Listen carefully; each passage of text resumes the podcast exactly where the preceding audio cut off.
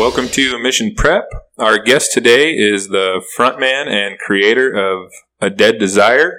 His name is Moroni Silva. How's it going, man? Good. Thank you for having me, guys. yeah, yeah, thanks for coming on. Oh yeah. So uh, we we already kind of talked a little bit about it, but what are you doing in Boise? Um, I came up to film an orchestra performing a um, a five piece uh, quintet that I had arranged for the Hollow Song um, off of the new album, the the third album I'm working on, which is an acoustic album called Thunder Rolling Down the Mountain. Awesome. Yeah, I was pretty pretty excited to be in the studio last night. Mhm. Wh- Where are you from originally? Uh, I'm from Utah. Mhm. I was, uh, yeah, born in uh, Logan, Utah, and raised in Bear Lake, Idaho. Okay, okay. Wow, awesome. Oh yeah, yeah. I, I moved to uh, Preston, Idaho, my senior year, so I could actually graduate high school. I was in a serious car accident my freshman year, hmm and uh, my freshman year in high school I was in uh, Bear Lake High. I got in a car accident on my birthday, right at the week of finals, and uh, I, I didn't take the finals, so I needed seven credits to graduate. And that Idaho only offered five. Bear Lake, Idaho only offered five a day. So Preston, Idaho had uh, seven in a in a day. So I had to pass every single one of my my credits hmm that's what it ended up having to add up to is I had to move to Preston. I had to pass every single class in order for me to graduate. So um, that's when that car accident is what actually got me addicted to opiates, hmm and that uh, that was two thousand one, two thousand two, around there. And then uh, I had a thirteen year opiate dependency because of that.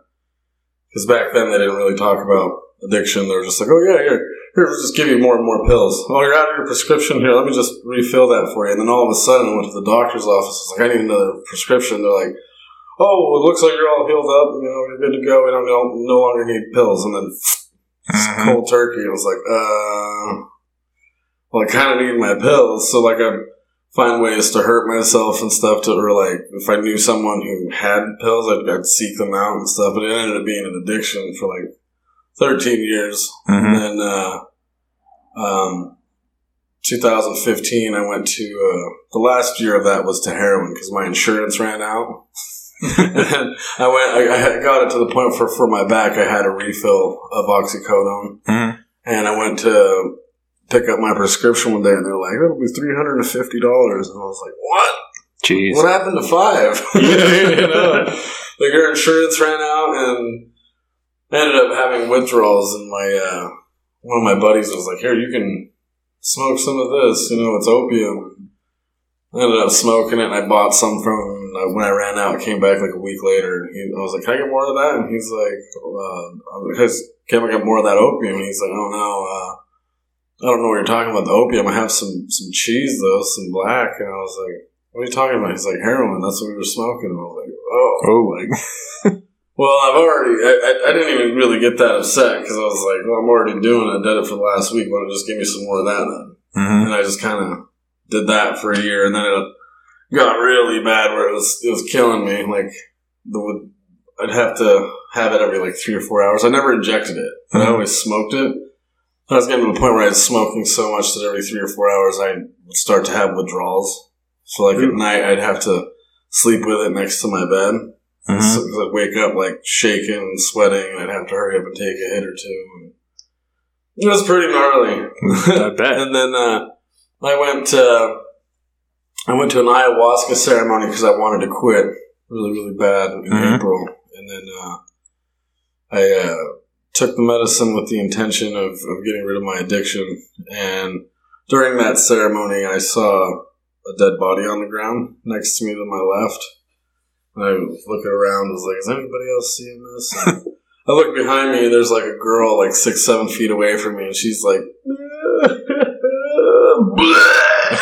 throwing up everywhere. I was like, whoa! Like, nobody's paying attention to this dead body. And I was like, well, well, who is that? And I leaned over. When I leaned over and saw who it was, it was me. Like, Oh, wow. my skin was like gray and decomposing and falling off my skull, and my clothes were all tattered and covered with dust and like withered. And I felt like I was a part of the earth. And, uh, when I realized it was me, I started having like what felt like a heart attack.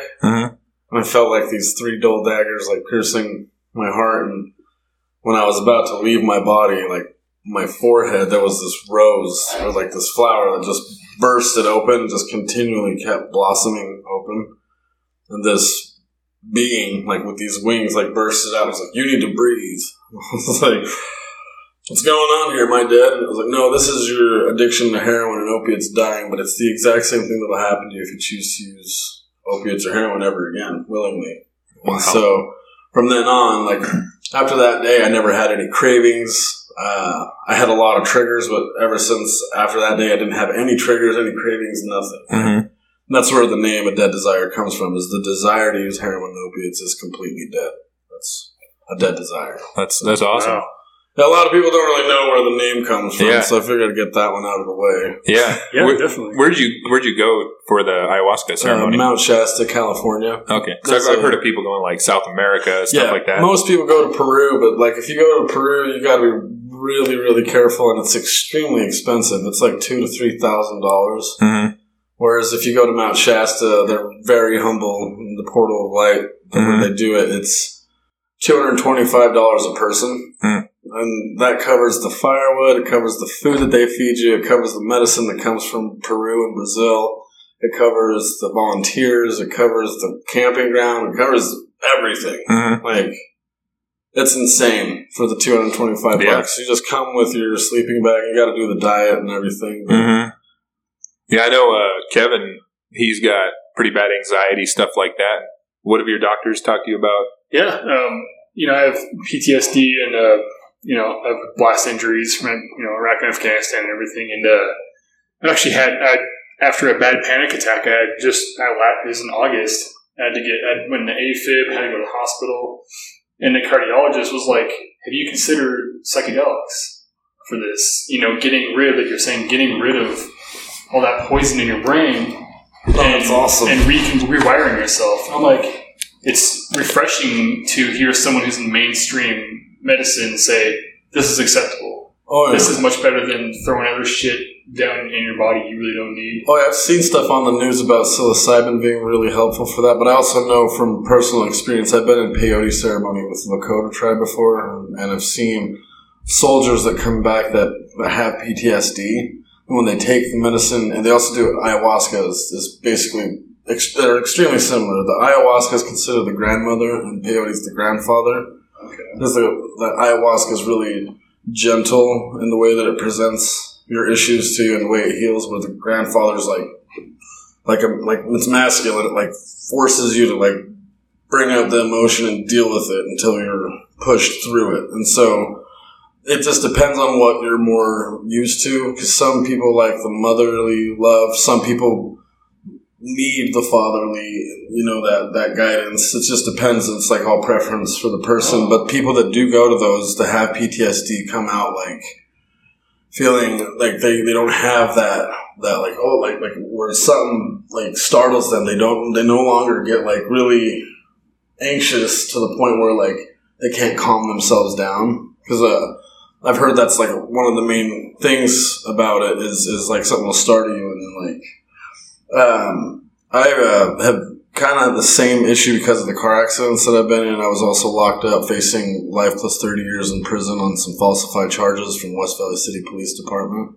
Okay. They tried charging me with seven felonies and five misdemeanors, and I spent six months in the ADC um, fighting those charges, not knowing if I was going to go to prison for the rest of my life for six months. It was just on a $275,000 bond. It was like extremely stressful on top of the car accident that I was in. And I also was in a head on collision in Washington at a 60 mile an hour impact um, by a drunk driver. Jeez. That was 2018 in August Wow. and uh, and I, I still have like flashbacks and nightmares where I wake up and my entire bed is just drenched with with sweat, and it's like it's it's like oh, I I don't know for a fact if I have PTSD, but everybody that I've talked to is like you probably have PTSD because of the severity of the car accidents, both of them that you were in, and then the whole stressful situation with the West Valley City Police Department. Yeah.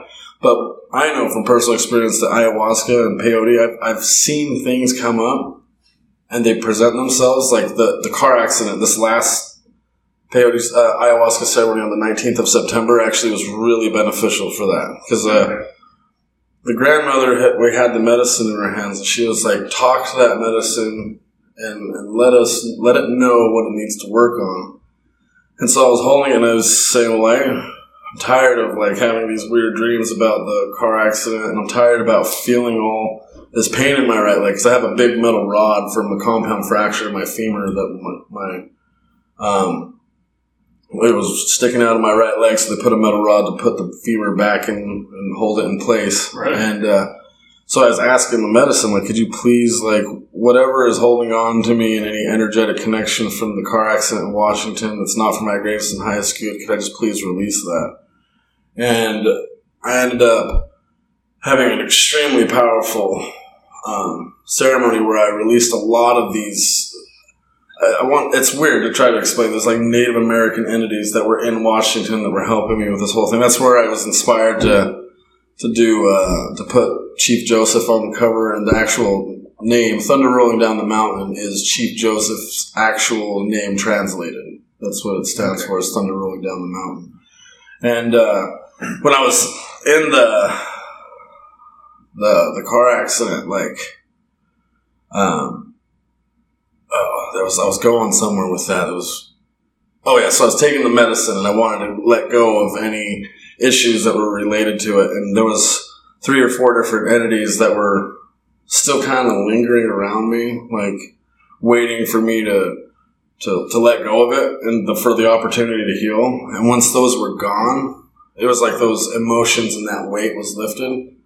And now I can actually move around and I'm not afraid to completely move my leg. And whenever I feel that pain, instead of oh, like nursing it, I actually like push through it and start working with it so it breaks up that scar tissue. And it's, it's really weird the way that the medicine it like mm. talks to you even after you're out of ceremony. Whatever issues that cause the anxiety or that PTSD that you have, when it starts to happen, the medicine will be like, hey, hey, hey, hey, this is how you work around that. You see that? And it'll show you how to like rewire your brain. And I guess it's proven that ayahuasca is like the strongest form for for um, what is it? Like rewiring neurons and like neurological pathways. You can look it up. Like, I've read a lot of articles. pathways, Yeah, yeah. Yeah, it like rewires them and like ch- it changes you just like at a core level. It's like the craziest thing. It's it's really really pure, and a lot of people are like, "Oh, DMT is kind of the same." Well, it's, it is kind of the same thing. Ayahuasca is essentially DMT, but when you take DMT, it like just blasts you out there for like 15, 30 minutes, and it's so intense that like you don't really get a hold on to all the information. There's certain things that are really uh, like profound, and you're like, how can I forget that? You know, but like ayahuasca is when you take it, it's like anywhere from four to twelve hours. And it's just like it's so gradual and just really easy with you that, to the point where it's like it shows you these lessons and you hold on to them. It's like you retain that information. You come back with a sense of healing and a sense of like just like like you can breathe like that weight is gone it's crazy and uh yeah i just it saved my life I, because of ayahuasca i no longer am addicted to opiates and i'm not an alcoholic anymore i don't smoke cigarettes anymore like Mhm.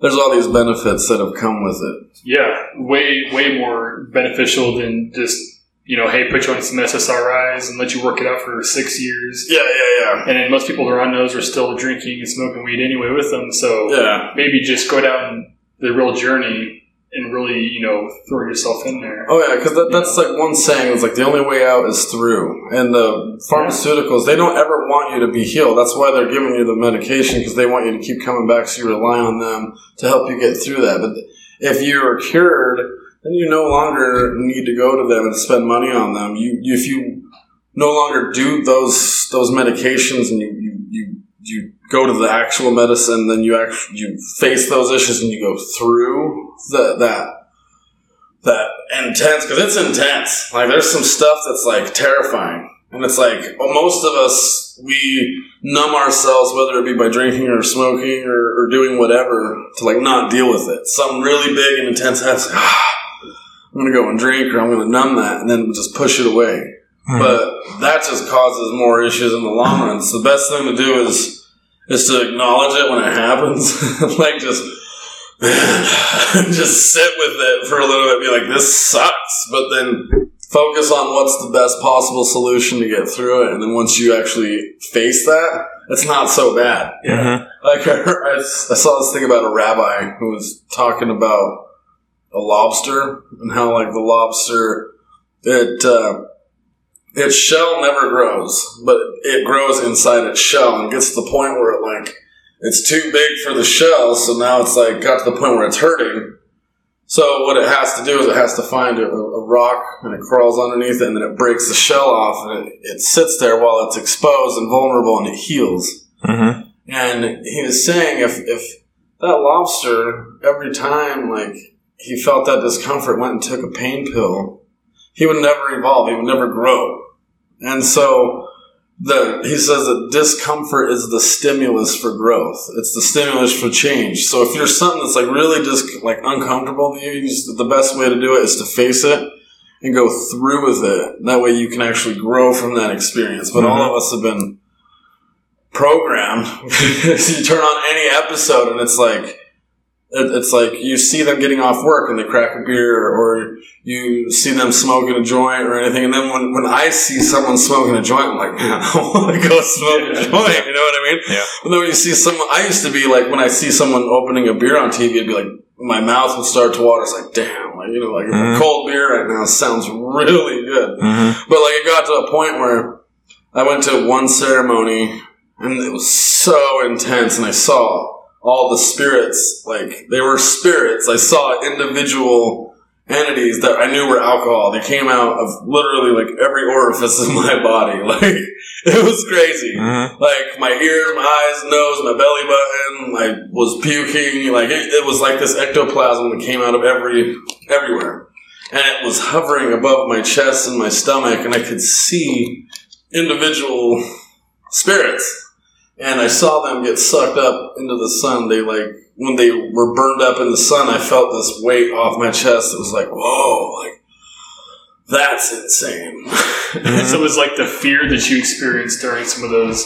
Is that fear? Do you think is it really just like representation of something inside of yourself? Yeah. part of you. What what the grandmother tells us is when you go to the ceremony and you feel fear and you don't want to do the medicine, that is an entity that can feel the medicine approaching and it wants to. Re- it's comfortable inside you. It doesn't want you to take that. It wants you to remain how you are, so at a later date, a later date, it can take advantage of you. Okay. So when you when you let that that medicine go, uh, take control over that, you it finds it inside you and it brings it up and you, you purge it. There's like four ways you can purge. There's yawning, there's crying, there's diarrhea, and there's vomiting.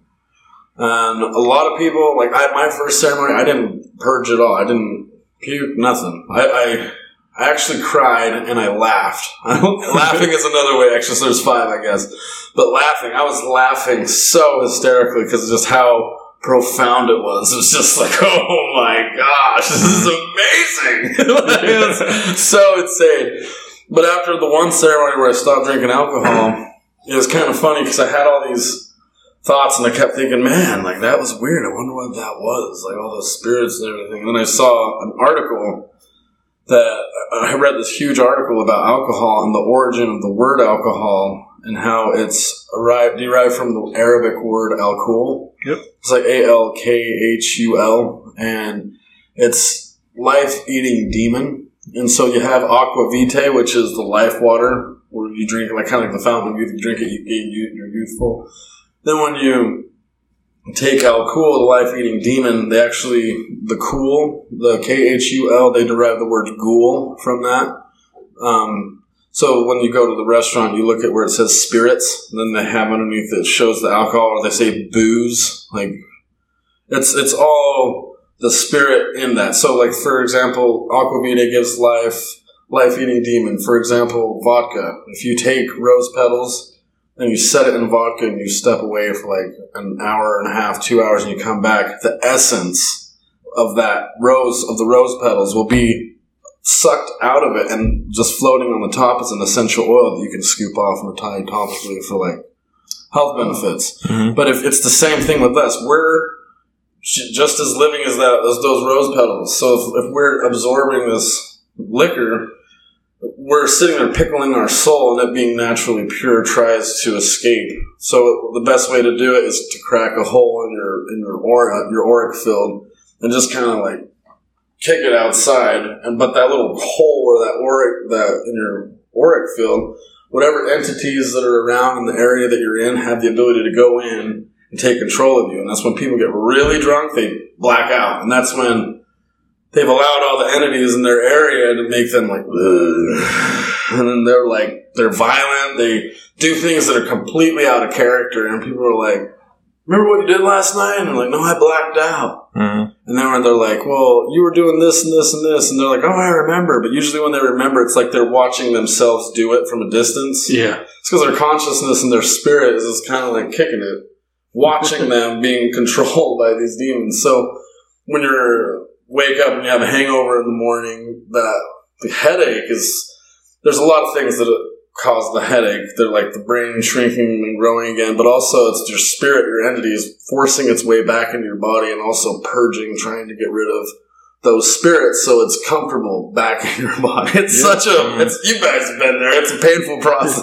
it's like ah, So can you Yeah. nowadays? Can you be around people that are drinking and stuff like Oh, that? yeah, not all the even time. not even care. Huh? Oh yeah. that's yeah. that's cool. No trigger, no nothing. Like Yeah. people like it's it's it's really weird. Like I, there's been times that I go and perform in bars and I, I've been asked by multiple people that come, "Hey, can I buy you a drink?" And I'm like, "No, I don't drink anymore, but I'll take like a Red Bull or a Mhm. water." And, and they're like, "You don't drink anymore?" I was like, "Yeah, I haven't had a drink for like three or four years, however long it was at the time." Mhm. And they're like, "Oh," and they look around. Everybody Mhm. is drunk. Literally everybody in the entire bar, they're like, I'm like the only person there that's not drinking. And they're like, wow, like, congratulations. And then they start thinking, well, why am I drinking all the time? And it's because everybody does. Everybody's programmed to it. Yeah. Every show you see, it's just, it's just, it's programmed there. Well, Mhm. yeah, like you were saying before, no one. A lot of people have a very hard time dealing with their shit because it's attacking their very ego. Oh, yeah. You know, you get off work and you crack a beer, like you were saying.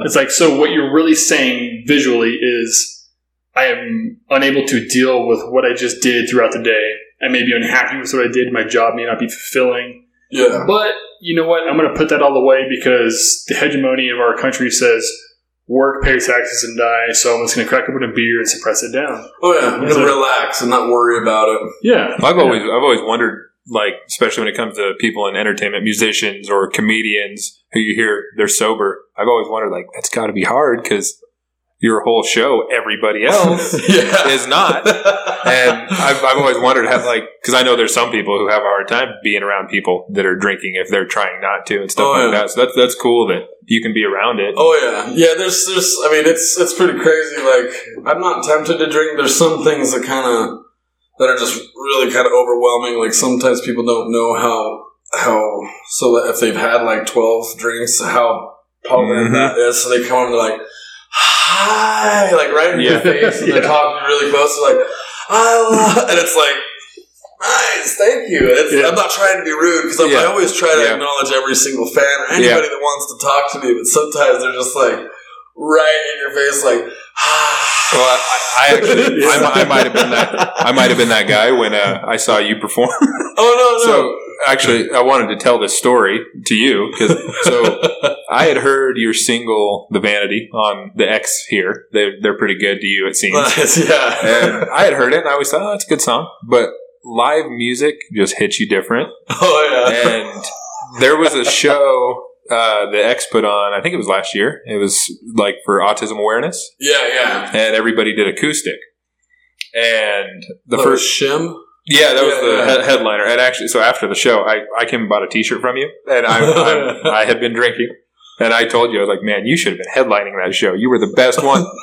My alcohol breath right in your face, but no, you're totally good. so uh, me and my wife went to that. We we love live music, and I had, like I said, I'd heard your single on the radio, but I didn't know much about you. And the first guy performed, I don't remember who it was. It was almost like rockabilly stuff, uh, Reverend something. Oh, Reverend Roy or uh, Otis. Reverend, Le- Reverend Leroy, Was it Reverend Otis? Reverend Otis. Something like. Anyways, he came out. He was pretty good. Oh no, that Leroy. That, that's a different band. Uh, Reverend, yeah, it might have been Reverend Otis. yeah, I, I think so. But he he was pretty good. And then Faded Leroy. That's what I was thinking. Sorry. and then when you came out, I remember because you had you you wear like a mask, Yeah, a yeah. skeleton looking mask, and I think you had said that was fairly new at the time. yeah, that was the first time I wore it. Yeah, so yeah. When you came out on stage, this guy comes out with a mask on. You have a towel. You lay it on the ground. You sit down on it, and everybody in the crowd is like, "What is going on here?" me, me and my wife were like, "What is this?" And man, when you started singing, I mean, you blew me and everybody in that room away. And it was it was weird because everybody was being pretty judgmental. I would say when you first came out, like the, the mask and what the hell is this? yeah, yeah. And then you you turned that room quick as soon as you started singing. Everybody, and I don't know how good you are at taking compliments, but everybody was with you then. Oh yeah. And I mean, I know my wife and I became fans right then. Uh, It was holy shit. And you and you you had told some stories about why you wrote a certain song, stuff like that. Oh, yeah. A little bit with your addiction, stuff like that. Man, it was just it, like I said, live music just hits you a different way. oh yeah. And we were blown away. And then so afterwards, I'm like, I got to go buy a T-shirt. I got to support this guy. And we came up and you you signed it because we gave it to our son. Oh yeah. And which I told him you were coming today, and he was pretty. He thought that was cool. But, uh, but uh, yeah, man. And so afterwards, I, I went and found your music, and I've been a fan. I, I was telling everybody about your music after that show. I was like, Oh, you got to check this guy out. This guy, I mean, Kevin probably remembers. I, Yeah, I was yeah, telling yeah. everybody like, you got to check this band out. They, That's awesome. it was cool, but yeah, I was I was the one with the alcohol in my breath, telling you how good you oh, were. no, you're good, bro. you probably should have headlined the show and all that stuff, but no, it was there's, cool. There's some people that are just like it's like overpowering. It's just like you'll know you'll know what, what you'll be able to tell if you see me like leaning back Yeah, or yeah. like like kind of like that. I'll still be like friendly. I'm never Mhm. I'm never really like what's the word? Like I'm never a dick about it. Yeah, I'm always just yeah. like I understand how it is because I was the same way. It's Yeah. like.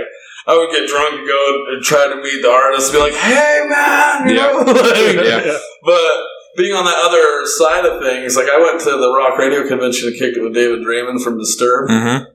Same thing happened to him. I was sitting there talking to him, and we were we were sober at the time, and this this person who's drunk as hell comes up. He's like, "Hey," and it starts going off, and he's like, he's got like this stink face on. Yeah. And uh, right after that, I'm like, "Hey, bro, is it cool if I get a selfie with you?" And I get a selfie with him while he still has that that stink face. Yeah.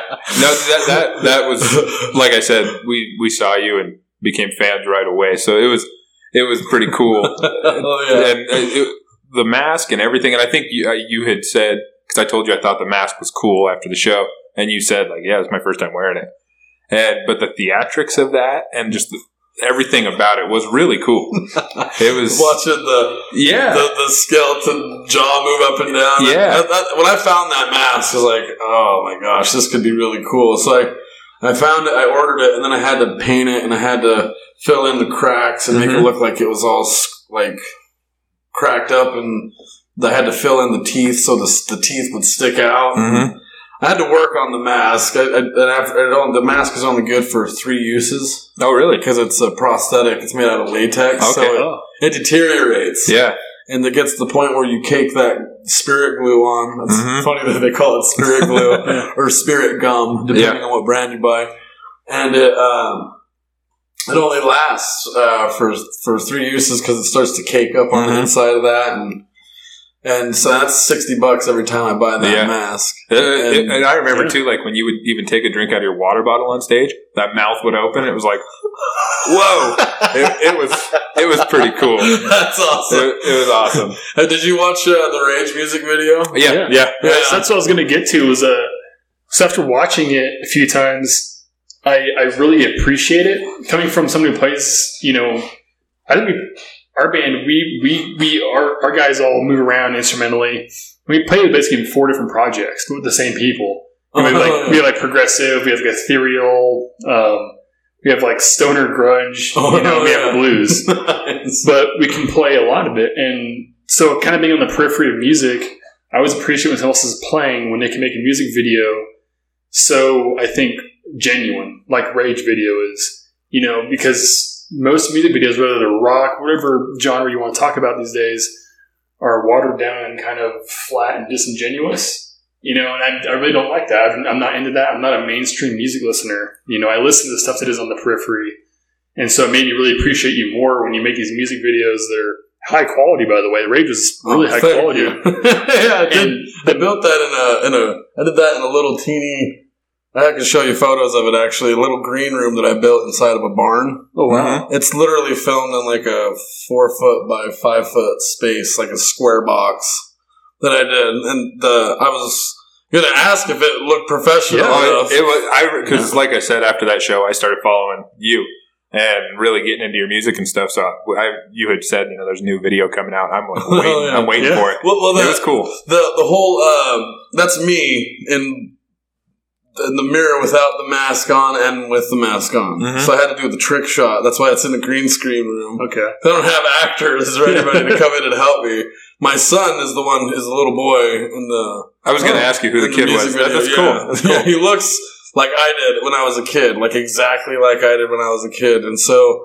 I, I wanted it to seem like, and I didn't want the the story to be ingenuous. I wanted it to be something that was written, the song was written about, Mhm. and I wanted it to kind of like lead up through my entire life, leading into this part where I'm burning the rage and letting it go, and that's mm-hmm. like the symbolism of the whole thing is holding on to that. And as a, so, you see me as a kid, like eh, staring in the mirror, like saying, you know, like feel your hatred when you look at me, and it's writing it all down, and then like you see the skeleton hand come in and grab him on the shoulder when he turns. It's like I'm turning as an adult. Like what the hell is mm-hmm. that? Like like kind of like a flash to the past, and it's like I still keep writing, and then as I'm writing, I like look up and I see this thing that's been tormenting me my whole life, which is staring at me in the mirror because all the problems that we have come from inside. So it's hmm. all really symbolic music Yeah, video about the way that things work, and it's like a relationship between my father and I bleeding over into how I'm fixing it with my son. But it's not. It doesn't talk about my son at all. It's like it's supposed to be me,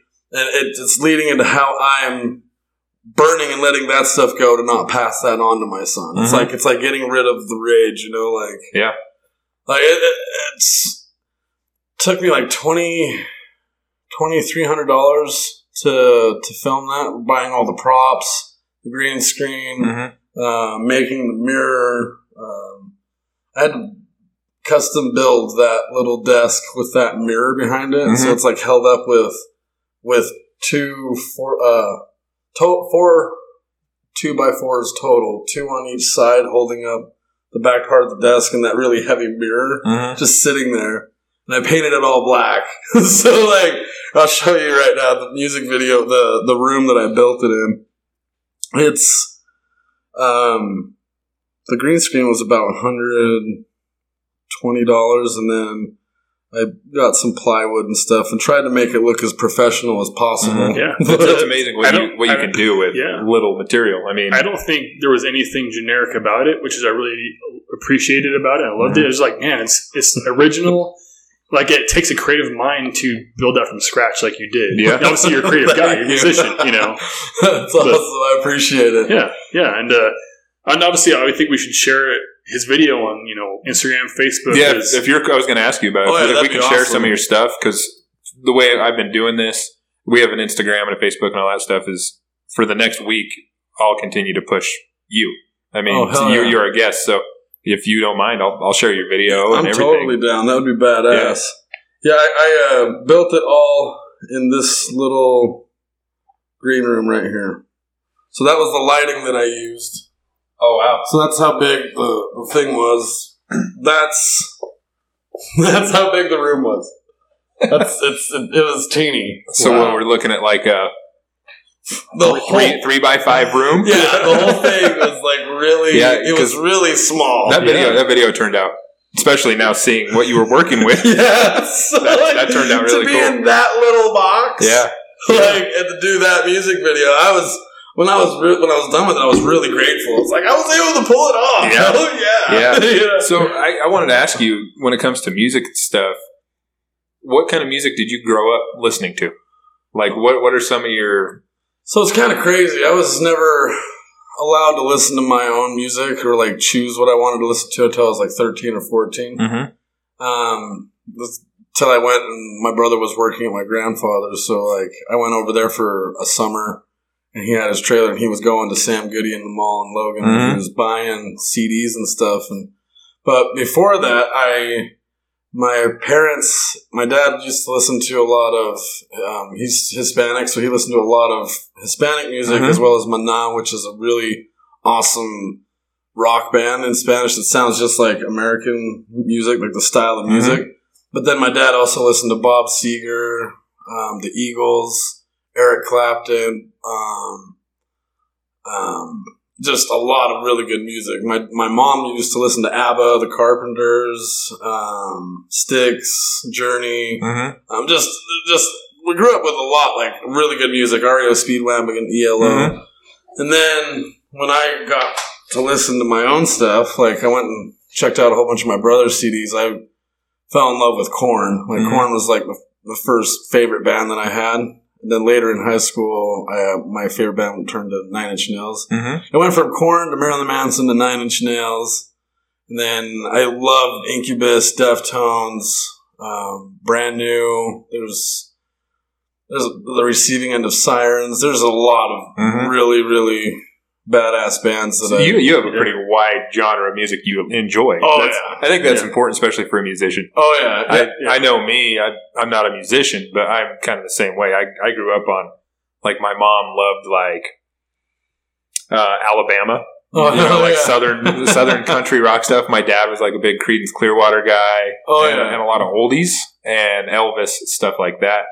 And then as I got a little older, I kind of took both those styles of music and got into my own stuff. I mean, there's I like it. I like Oh, I like some hip hop. I Yeah. like some heavy stuff. That's one of the things like growing up young too. Like getting into like mom got me into like Deep Forest. Like great music, man. Just going around the world and getting people's music together and then producing it, compiling it. Like Deep Forest is awesome. The Boheme album is just ridiculous. Still, I still listen to it. You know, and it was one of those days. It was one of those things that helped me learn how to drum. Like, how can I make syncopations to this type of music, or is Hell it yeah. possible? You know, um, and honestly, my biggest influence on playing the drums, even though I've played in mostly metal bands, was uh, Carter Beauford of uh, from Dave Matthews Band. Oh hell yeah! Like, That's su- phenomenal drummer. Super underrated. Like you know, that was one of my biggest influences. Like if you can play that way, you can play to any style of music. Yeah, if you know? actually look at the videos of his drum cage, it's like just it's massive. It's like what the hell has he got back there? It's Yeah. crazy. Yeah. But it's with that appreciation of all those different varieties of music, like I love. I've, I've, there's so many different genres, but like the, the ones that really resonated with me, uh, that wanted that made me want to produce the music that I that I produce is I don't. I don't ever write a song that's just oh, I'm going to write a song just to write a song and put a filler on an album. Like Mm-hmm. every song that I write, like it's it's like something that that, that means like something, and so like I want to be able to sing something that will really really make you feel it. Mhm. Like um, like so for example that um, foreigner that one waiting song. I've been waiting Mhm. for a girl like you. Mhm. But he, he's like, there's a part in there where he's like singing and he does this note change. He's like, yeah, waiting. But the way he's like, waiting. But he, there's one part where he goes, waiting. That it, like you can just feel the way that he's singing. And then like he goes in that, uh, to make me feel alive. And then like that, that hold out. Mhm. Yeah, that, that way that it makes you feel, and then that build up, and then the like that whole vibe of that song, the way you feel, and then the way that he sings to it, Mhm. that connection, like like Hotel California, Yeah. that- when when when oh my gosh, like you could just feel Oh, Don yeah. Henley like that, Yeah. like he really experienced that type of an Mhm. evening, you know, Mhm. like I don't know if that makes any sense. Yeah, like, it- it's just like the we were just talking about this that We that were. Fleetwood Mac Dream song. yeah, It's on that. oh my gosh! Have you have you seen Perfect, that? the perfect song. Have you seen that Yeah. viral video that's going around recently? With a guy who's like shaking his legs, he's dancing. Well, no, this guy. So, and we just found out he's actually in Idaho. He put this video on TikTok, and it went viral. And it's this Mexican dude on a longboard. He has a bottle of like ocean spray cranberry juice and Fleetwood Mac's playing. He's holding his phone out while he's riding, drinking it, and singing along, and the whole vibe of it. And that thing went viral over the past couple weeks. It's everywhere online. It's perfect. That's awesome. And I've I've seen it multiple times, and then I saw an article that oh hey he's from I think he's from Idaho Falls. Yeah. And so, but I mean, this thing just went That's, it exploded. that's another perfect example. Oh, yeah. Fleetwood Yeah. Mac, that Yep. song, like Mhm. Yeah. well, and I've seen Oh, people I've seen such people online posting like I didn't even know who Fleetwood Mac was. I saw this video. I'm a Fleetwood Mac no fan way. now. Yeah, Stevie Nicks. I Yeah. did not know. Like, Well, we were just talking about this um, with like you were talking about the feeling behind music. Uh, I'm like I said, I have a pretty wide range of music, and there's some country I, I love, but it's you don't hear it on the radio. like dude, country Tim McGraw, "Don't Take the Girl." Yeah, That was one that I grew up with. Sorry. Yeah, oh, no, no, for sure. For sure. I, I grew up on like '90s country too, and I still enjoy it a little bit. But now it seems like, and this, I think this is a lot of genres of music. The stuff that's played on the radio is Not the best. so watered down. Oh and- yeah. and, especially with country music, it's become it's pop. It's But- pop music, and I'm not saying it's a bad There's thing. some I mean, country that you that you can feel. oh like man, just- and there's a few artists out right now that I'm, I'm wearing a shirt right now. Sturgill, Sturgill Simpson is this? They call him a country artist. I would not classify him as country. I think they call him country because he's from the south. But I mean, this guy, his first album was almost bluegrass stuff, like real country country. He called his second album psychedelic country. He has a song called "Turtles All the Way Down." I don't know if you've heard Sturgill Simpson. You need gonna check it you out. need to hear it. So Turtle All the Way Down." awesome. That that whole song. He has a video too, and the video is like a psychedelic trip, which I've never been on one, but I'm guessing that's what it's like. Mm-hmm. And it's about the whole song is about going on a trip, and it's very well written. The guy's a really good songwriter. So it was psychedelic country. Then his third album had like a whole horn section, trumpets, and I mean all that stuff. Oh, yeah. Then his most recent one he released, he calls it a rock album, and I would say it's like '80s new wave mixed. I don't, it's it's odd. I love it. Uh, he's one of my favorites. But he's got some stuff that you feel like. Oh man, hit the some the way his voice and sometimes I I know he's been criticized. He's hard to understand sometimes when he sings. I don't care the way he hits the notes. It just it hits you. And there's him. There's these few artists, and I found out recently they're all been put out by the same producer. Oh no way. And I read an article that producer talking about, and he said, you know, the problem in a lot of mainstream music today is producers get in the way. He says, I don't get in the way. I produce what they want to put out and their creativity. And I think that's why these guys, I mean, there's him, there's a guy named Colter Wall I just got into who sounds like a Johnny Cash when he got older, and the kid's yeah. like 20 years old. No way. I mean, it's he has a couple songs, and they're his songs are a little dark. I mean, he has a song called "The Devil Wears a Suit and Tie." It's a good song. And then there's this guy uh, Tyler Childers. All these guys are all out of this same producer, and you don't hear them on the radio. is that here in Idaho or? no, they're they're nationwide. I mean, these these guys are. Do you know where the producers out of? I'm guessing Nashville because that's where most of these guys come out of and record. But his name's something Cobb. the producers. name? Yeah, yeah. His last name's Cobb, and Dave Cobb, I believe. But anyways, I I'm I'm kind of a nerd with stuff. When I get into something, I like to really look into it, Oh yeah. and I really like these artists. And I found out they're all by the same producer. They, he does have one artist that became really mainstream named Chris Stapleton. I don't know if you've heard him. Oh, that guy, sure. his voice is insane, but he has become very very mainstream.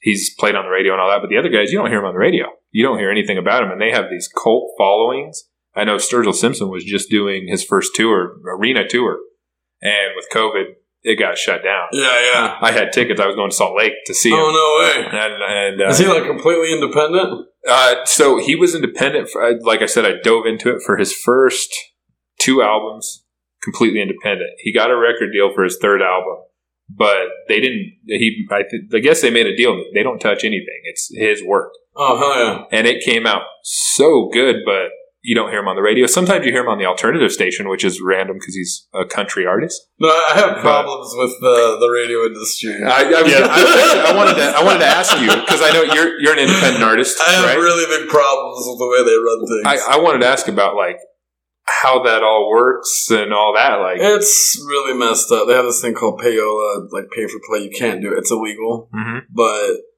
I've been to a few conventions and I've seen the way that record labels deal with rock radio uh, program directors and music direct like supervisors and music directors and whatnot. it's like, oh yeah, let's go out to dinner and let's talk, you know. And there's a lot of different ways you can go about it, but the gist of it, I also took want somebody down with me this last time and what we got from it this time was that they all get together and they're like, "Oh, you know, send a donation to your radio station, and uh, you know, we'll do some advertising for some of our artists. You know, we'll pay you to do the advertising ads and to run the airtime, but you know, we'll give you this this amount for a donation. But we, you know, we also have this band that's coming out. We'd really like to hear this song during drive time. You know, Mhm. like, well, that's you know, they don't really come out and say, "Hey, we'll pay you this to play this during that time." But like, when you're when you're in that, it's like it, it's it's kind of messed up, dude. Because I've, I've gotten to the point where I have stuff that that is definitely commercially viable, and I had that one song in my mind off my first album, "Resurrecting the Mind," that I released on a single with the Vanity Mhm. that song in my mind went to number eight on the top 20 on the BBC Radio 1 network in Beirut, Lebanon. Mhm. And I had the proof, and I would show all these radio stations here, but oh, it's corporate. It's a corporate decision. All these program directors and music directors like, oh, well, it's corporate. It has to be solicited. Mhm. Meaning that we're, if you don't know somebody from the station or they, like someone that they know, if nobody that they know gives them the CD and says, hey, you should check this out and then possibly play it, Mhm. then it's not solicited. It's unsolicited. So if you send in an album or three albums and say, hey, you know, this is my stuff. Is there anything you can play on there? If they don't know you and they're not expecting it, they're just going to throw it in the garbage. Mhm. They're, that's just their policy now because they have a lot of people that, a lot of crazy people have messed that up before where they send stuff in and then people listen to it and then all of a sudden they call in, oh, that sounds like my my song, blah, blah, blah, plagiarism. So with a Mhm. whole bunch of different stuff that's gone on, they just don't do that anymore. It's like a policy. So it's it's really difficult to get in with radio stations that'll play your stuff. Mhm. Like K Bear up in Salt Lake, Mhm. I got on their like Salt Lake sound check, like the local stuff on the weekend. And while I was there, I was talking to the guy off air, and uh, his name's Corky, and uh, and I was like, hey, you know, like why can't I get my stuff to play during drive time or even be put in rotation? He's like, honestly, it's a corporate decision. Mhm. I have the Rage, the Rage song. Mhm. So before it was even released or available for anybody to download, um, it was put in a cage match on X Rock Mhm. seven nights in a row. Yeah. and I, it won every single night. I, I remember hearing it on yeah, Yeah. So I, re- I retired as champion Mhm. on the cage match, and they don't allow independent artists on the cage match. Yeah. and that's that's pretty freaking huge in my Yeah. in my opinion. Yeah. because it, it beat Jamey Jasta from Hatebreed. It beat. Um, I need to pull up the list to see exactly who, because as soon as I start thinking about it, it, Mhm. just, it all goes away. But uh, there was seven really good artists that that, that it beat, and and then when I try to say, hey, you know, like try to tell X Rock um, now that it's been released and it has over 119,000 views on YouTube without any radio play since it's Mhm. been released. Well, hardly any radio play. They play it every now and then, Mhm. but it's like why, why don't you put it in rotation during drive time? Can you just try it for like a week during drive time just to Mhm. see how it does? Meaning like during rush hour, Yeah, there's yeah. people actually driving, and uh, they all give me the same response. It's like no, not unless you have at least four or five radio Mhm. stations. You have to have a handful of radio stations doing it. It's like well. If I have you and K Bear, because Victor Wilt from K Bear, Mhm. he helps every now and then playing a Dead Desire as well. So it's like, well, if, I can get at least one more radio station, what, would you be able to do it? And they're like, no, you have to you have to hire an indie promoter. Wow. Um, so it's all it's all politics. It's all politics. It's kind of the point where it's like they. And I know the reason why. It's, it's very obvious why. Because the amount of money that an artist makes is ridiculously insane. Mhm. Brent, you know, an artist, Brantley Gilbert, is that his name? Mhm. Sounds familiar. Bradley Gilbert or Bradley Gilbert? Yeah, I, something I think that. I've heard the name. He's Yeah. a country singer, and apparently, um, apparently when he when he does uh, a show, a sold out stadium for like fifty thousand people, whatever, depending on the demographic where it is, he makes anywhere from fifteen to nineteen million dollars a show. Jeez. So, like that's that's that's crazy, and he's signed. Mhm.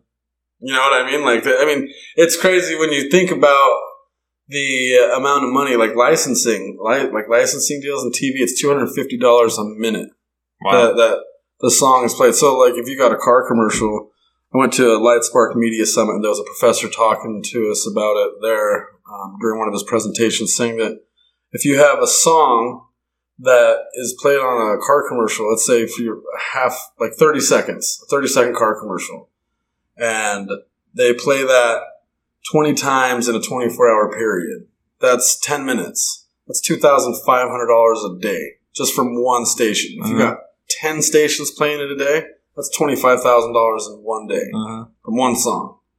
Then if you add that up and they pay you out quarterly every three months, when you when you add that up to uh, twenty five thousand dollars a day, it equals up to like two thousand two million two hundred fifty thousand dollars in three months. They'll pay you out, Wow. which is ridiculous. That's just off of a thirty second clip of your music. Mhm. That's just one car commercial. When they when they sign people, they put them in everything. They they put them all over the place. Mhm. There's licensing. There's there the music. I mean, playing live music, yeah, you get money from it, but like you, the real money is in licensing, and also, it's kind of lame. The whole the way the whole thing is set up, it's it's really kind of frustrating because I've everything that I've done for a Dead Desire completely independently. I'm the sole member of the band. Mhm. I I write the, the music, but then I also um, I'll have um, like the studio musicians come in. Like I have a drummer. Like I'll have like a main beat. Like I want like um, I'll say like like for Killing the King, I want it to come in. Mhm. And then like and he'll go in and he'll he'll do that, but he'll add his little accents, little things that he does, and he like spices it up, and it's like hell yeah, that sounds badass. Yeah. I'll get the, the bassist in there uh, off the first and second album. It was the producer Joe Pack, and I'd say this is kind of what I want. I give him the basis for it, but then he'd add in little slides and hammer-ons and stuff. It's like hell yeah, and it made it that much better. And it's a lot more efficient for me to hire the studio musicians and have them just professionally come in and blast it all out than me trying to pay $75 an hour and taking multiple four minute takes on every single Mhm. song. You know what I mean? So it's, it's it's more cost effective to hire studio musicians to come in and play it all out for me while I'm in there. Mhm. And uh, How's that work for like your live shows? Because like I said, the time I saw you, it was just, all you. me. Yeah, Oh, really? Yeah, I've, I've, I don't. I've never done a full like a, a live show with a full band. Like, Uh, okay. it sucks. Yeah. because I'd like to. I don't know, man. That time I saw you and it was just you and your guitar up there. It was Yeah. like I said, it was cool. Yeah. Oh, thank you, brother. Yeah, a lot of people say that like it's not what they expect, and they actually really like the fact that it was just me because it's really intimate. But at the Mhm. same time, it's like eventually I want to get it to the point where I am dressed up as Sir Avley Moon in that outfit that's on the Rage music video with the Mhm. top hat, and the cane, and everything, and just singing as and performing as an artist and a performer, an Mhm. entertainer, while having the whole music taken care of Yeah, yeah. Kind of like Trent Reznor from Nine Inch Nails. Mhm. he's like the front man and he writes all the, the stuff. I, that's one of my huge inspirations Mhm. is Trent Reznor. But that's I want to be able to perform and actually get into the music and freaking feel it. Because when I'm playing my guitar, I like let it get in the way of the way I feel. It's so weird trying to explain it. Yeah. It's like totally. when I'm playing and I'm singing, it's like, but then I gotta focus so I don't over blah. You know what I mean? yeah, That's cool. No, I, I- I think it'd be really cool to eventually, yeah, get, yeah, just get them together and do the do the thing and let yourself just, you know, kind of free yourself of that, like you're saying, and yeah, that'd be sweet to go watch anyway, Mhm. at least. oh yeah. Yeah. So how's that? How's that been with no live music going on and stuff like that? Is that Oh, yeah. driving you nuts? Oh or- yeah, it's it's really really lame. I know. I know. There's, I know there's a few places doing some small small shows and stuff, but it's it's it's not worth it though to, to like set up something and then risk driving because of the COVID thing. It's got so many people scared and Yeah. like it's it's really kind of just ridiculous the whole thing. But um, this apparently this month there's supposed to be some really powerful stuff happening, energetic wise and spiritual wise that I'm pretty excited for. It's going to mm-hmm. happen around the 16th, 17th, or 18th of this month. It's mm-hmm. the, around the time of the new moon.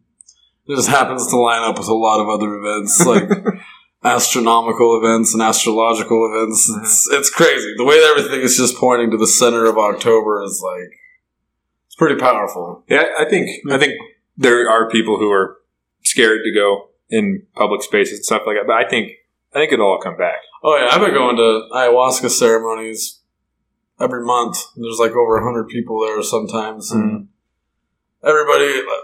It's crazy. The whole COVID nineteen thing is just it's unfortunate. It it is. but the, the spiritual stuff, like the seventeenth, I'm just excited for it. Like Mhm.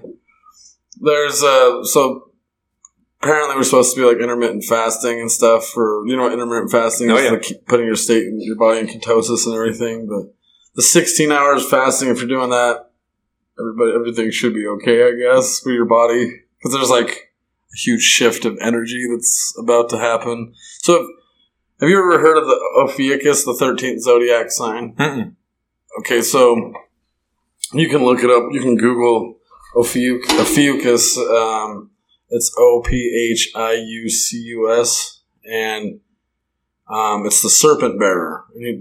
When this constellation shows up, it doesn't show up very often, but when it does, it's it's it's not a good. It's not the best thing. and we're we're in Scorpio right now. Scorpio is a violent sign. It's the scorpion. It's like a it's like a offensive sign, and then you have um, Mars is in retrograde right now, and on the 13th of October, Mercury will also go into retrograde. So there's going to be two planets in retrograde at the same time with Ophiuchus in Scorpio. And so there's this huge astronomical thing that's happening towards the very center of October that lines up with all the ceremonies that are going on, and because there's a ceremony that weekend that I'm going to, and Mhm. it's it's crazy. The way that everything is lining up is pretty awesome. But uh, yeah, sorry, keep going off on Oh no, you're tangents. good, man. I, I think it's I think it's cool when people are. I guess you call it spiritual. oh yeah, And I mean, everybody. I think everybody has should have something to believe in. Something. oh that, yeah. We were talking about that in our last episode about religion and stuff. How we don't.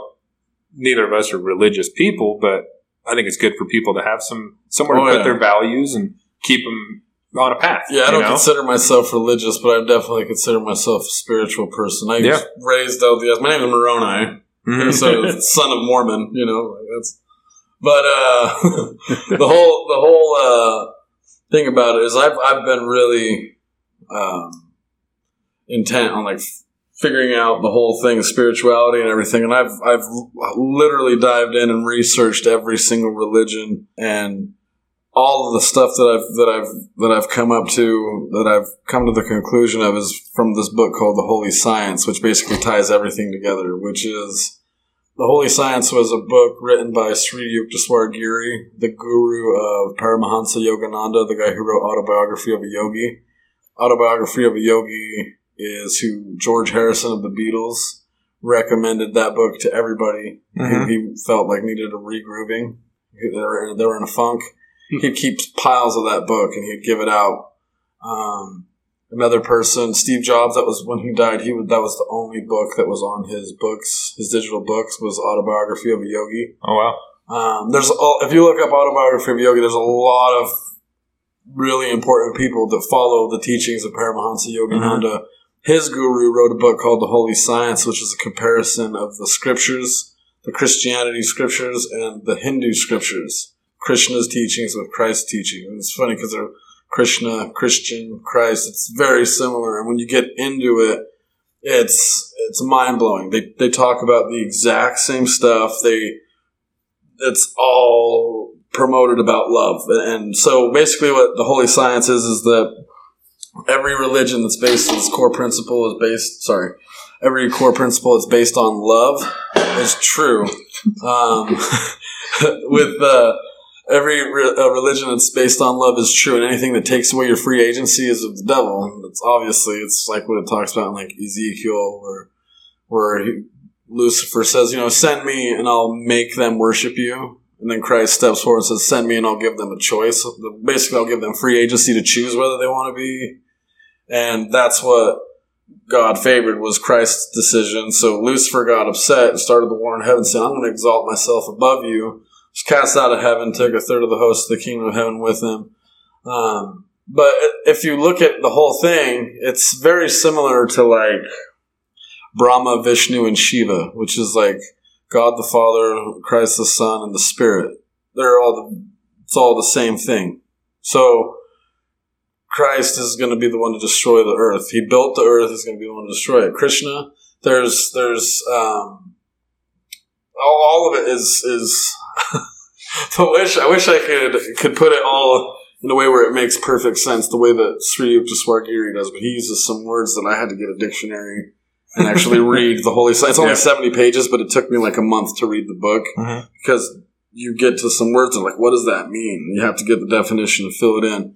Spirituality at its core is just love, and the purpose of this life, what what gets down to is the holy in the holy science is what Christ and Krishna are talking about. Is that the purpose of this life is to realize that we are God, that we are all the His consciousness. We're all the the sons and daughters of God. Um, that it, that the purpose is to realize that, to realize that you are me and that I am the you, and that every living thing, even trees, animals, like we're all connected, and that we're all a certain vibration. We're all frequency connected to the exact same thing. We're all the only begotten Son. It doesn't mean that He's the only Son of God. We're all sons. There's only one consciousness, which is the Om, that sound that was the the Big Bang. That oh, that was so. It's it's weird to try to get the whole thing. It, it, it's so if you have the ocean and you have, let's say that can of soda, and you you you you put that in there and you fill it up with the ocean water. You set it aside. You empty this out. You, you put the ocean water. You set it there. You have the can. You have this. You put the ocean water in it. It's all the same ocean water just in a different vessel. That's how we are. We're all connected. We all have that essence, that source in us. And when we die, we merge back to it because energy can never be destroyed. It can only be transmuted or transformed.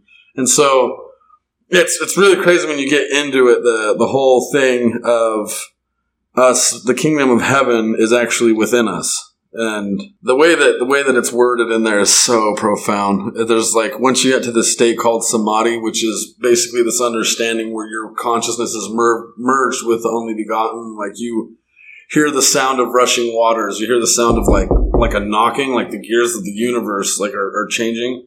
That's why it says in the scriptures, "If I knock, whoever opens up unto me, I will come in and I will sup with him." So if you like hear that in your meditation, you you open your heart to that, that's like that's definitely what you should do is let that into you because you will be filled with that omnipotence. You'll be filled with that complete understanding. And so in that state of samadhi and the holy science says when you get to that state, you have you gain eight abilities. And that's the ability to make yourself as big as the biggest giant that's ever lived or to shrink yourself to the size of the smallest atom.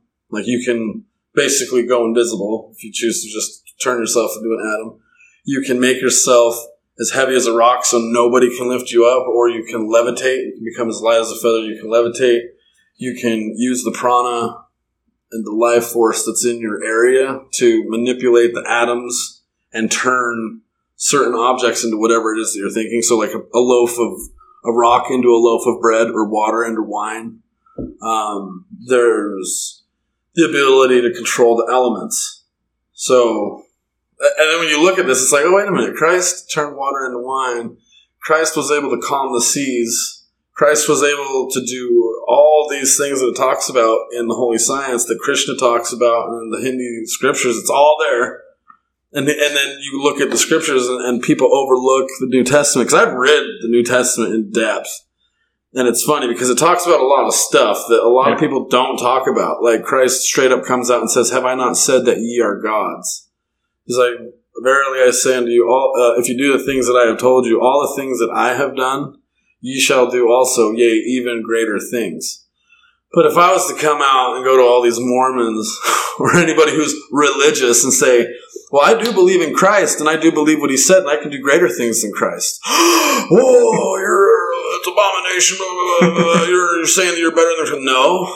I'm actually repeating what he said, that if you actually do his teachings, then you can that's what taking upon you the name of Christ is, is you take upon you the name of the Christ consciousness. You become that consciousness and you're able to heal. You're able to do all the things that he did, but even greater things.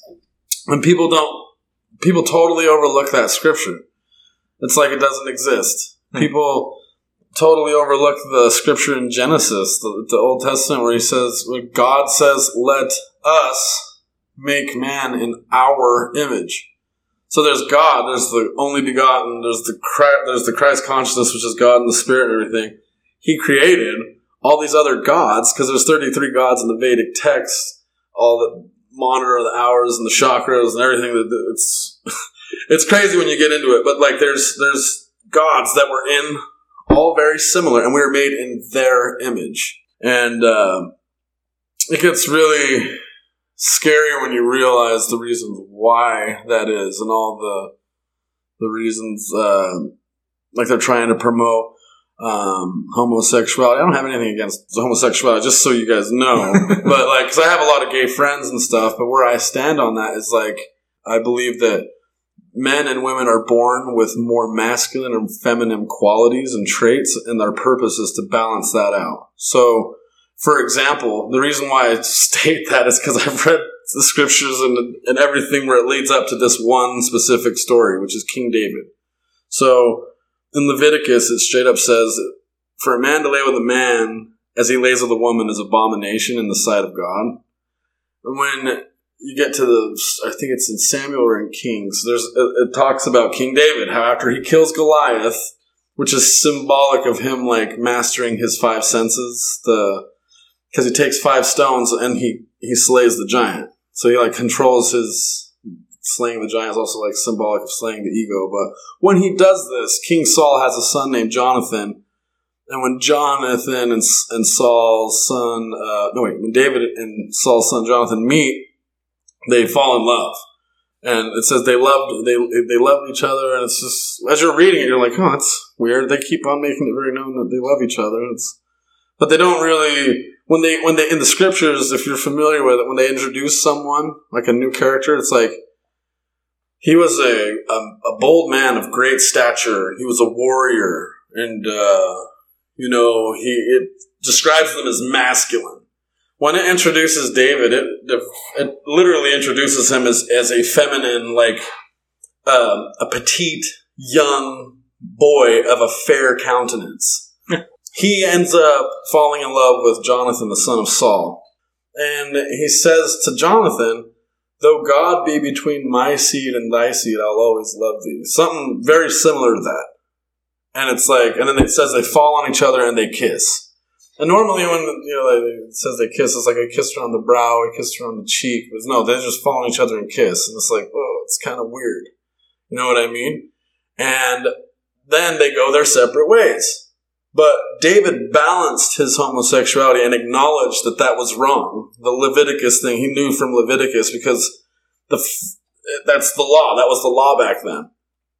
And so he balanced his homosexuality, and by doing so, he gave birth to the greatest king that ever lived, Solomon, the soul of man. Like everything that that like all the greatest kings lead up to basically Solomon, and Solomon is the result of him balancing that that energy. Nowadays, with our government and the programming, they literally want us to smoke cigarettes. They literally want us to drink alcohol. They only it doesn't say anywhere. at least I don't remember it saying anywhere in the Old Testament about females being with females. But it definitely says that for a man to be with a man is abomination in the sight of God because they contain the seed. And that whole thing, I was just like, oh, that's kind of mind blowing. And I don't have anything against homosexuals, like I said, by any means. I'm not a what's that word? Homophobe.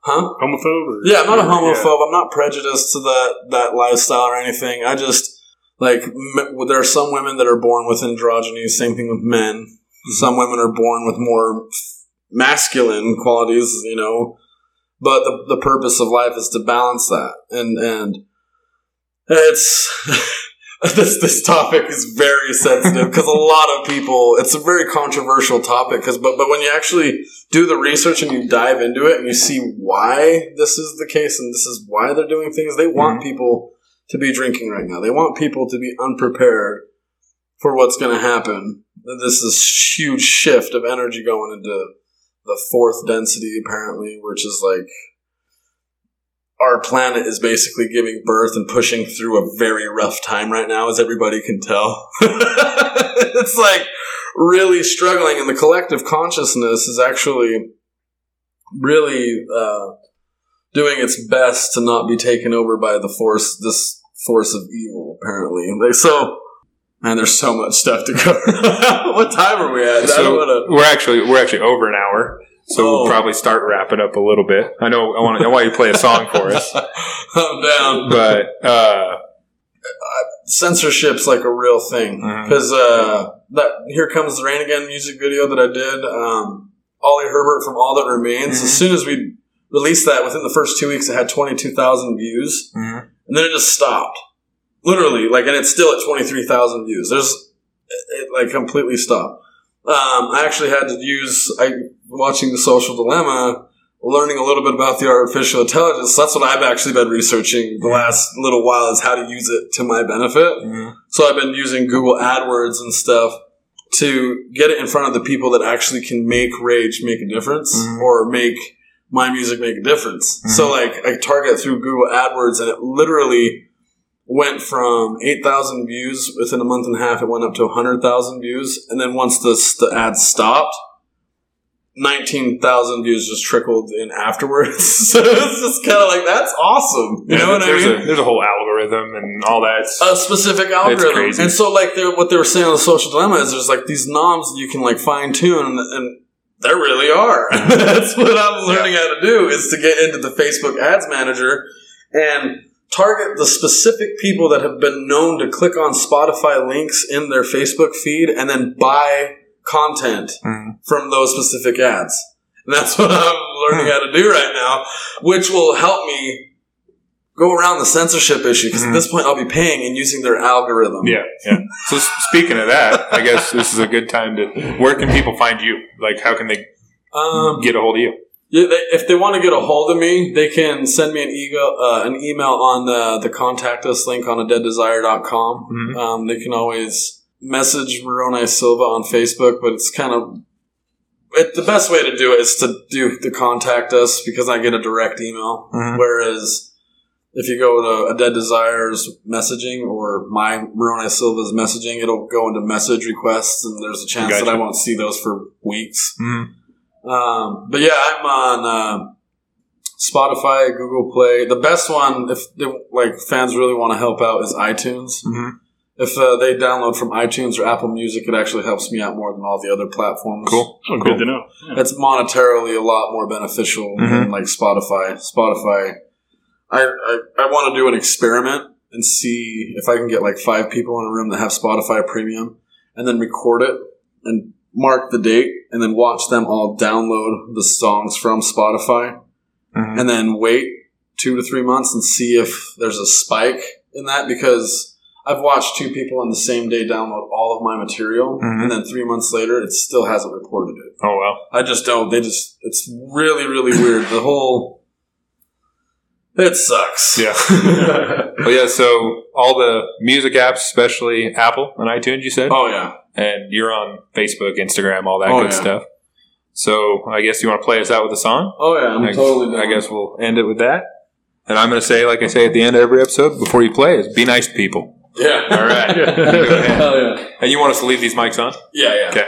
This song, uh, it's actually um, written about. Uh, it's dedicated to, to basically suicide prevention. I was having a really, really hard time when I wrote this one, and uh, right before actually doing anything crazy, what I was getting ready to do, I actually got reached out to by a fan who, like, ended up saying like, oh, you know, I just wanted to reach out and let you know that your music's impacted my life. And then they sent this long message, and then right after that, you know, I got another message saying, I guess I just wanted to say thank you for existing. And it was like, it's like, why would you, why would you even, why would you send me that? you know what I mean? Like, why would you do that right now? And so I went and I processed and I pushed through all that. This was like probably a year, year ago that I wrote this.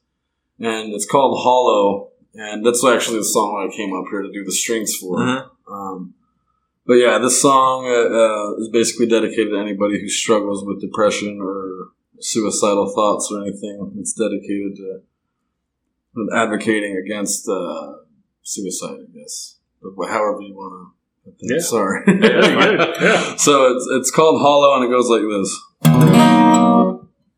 No, it doesn't.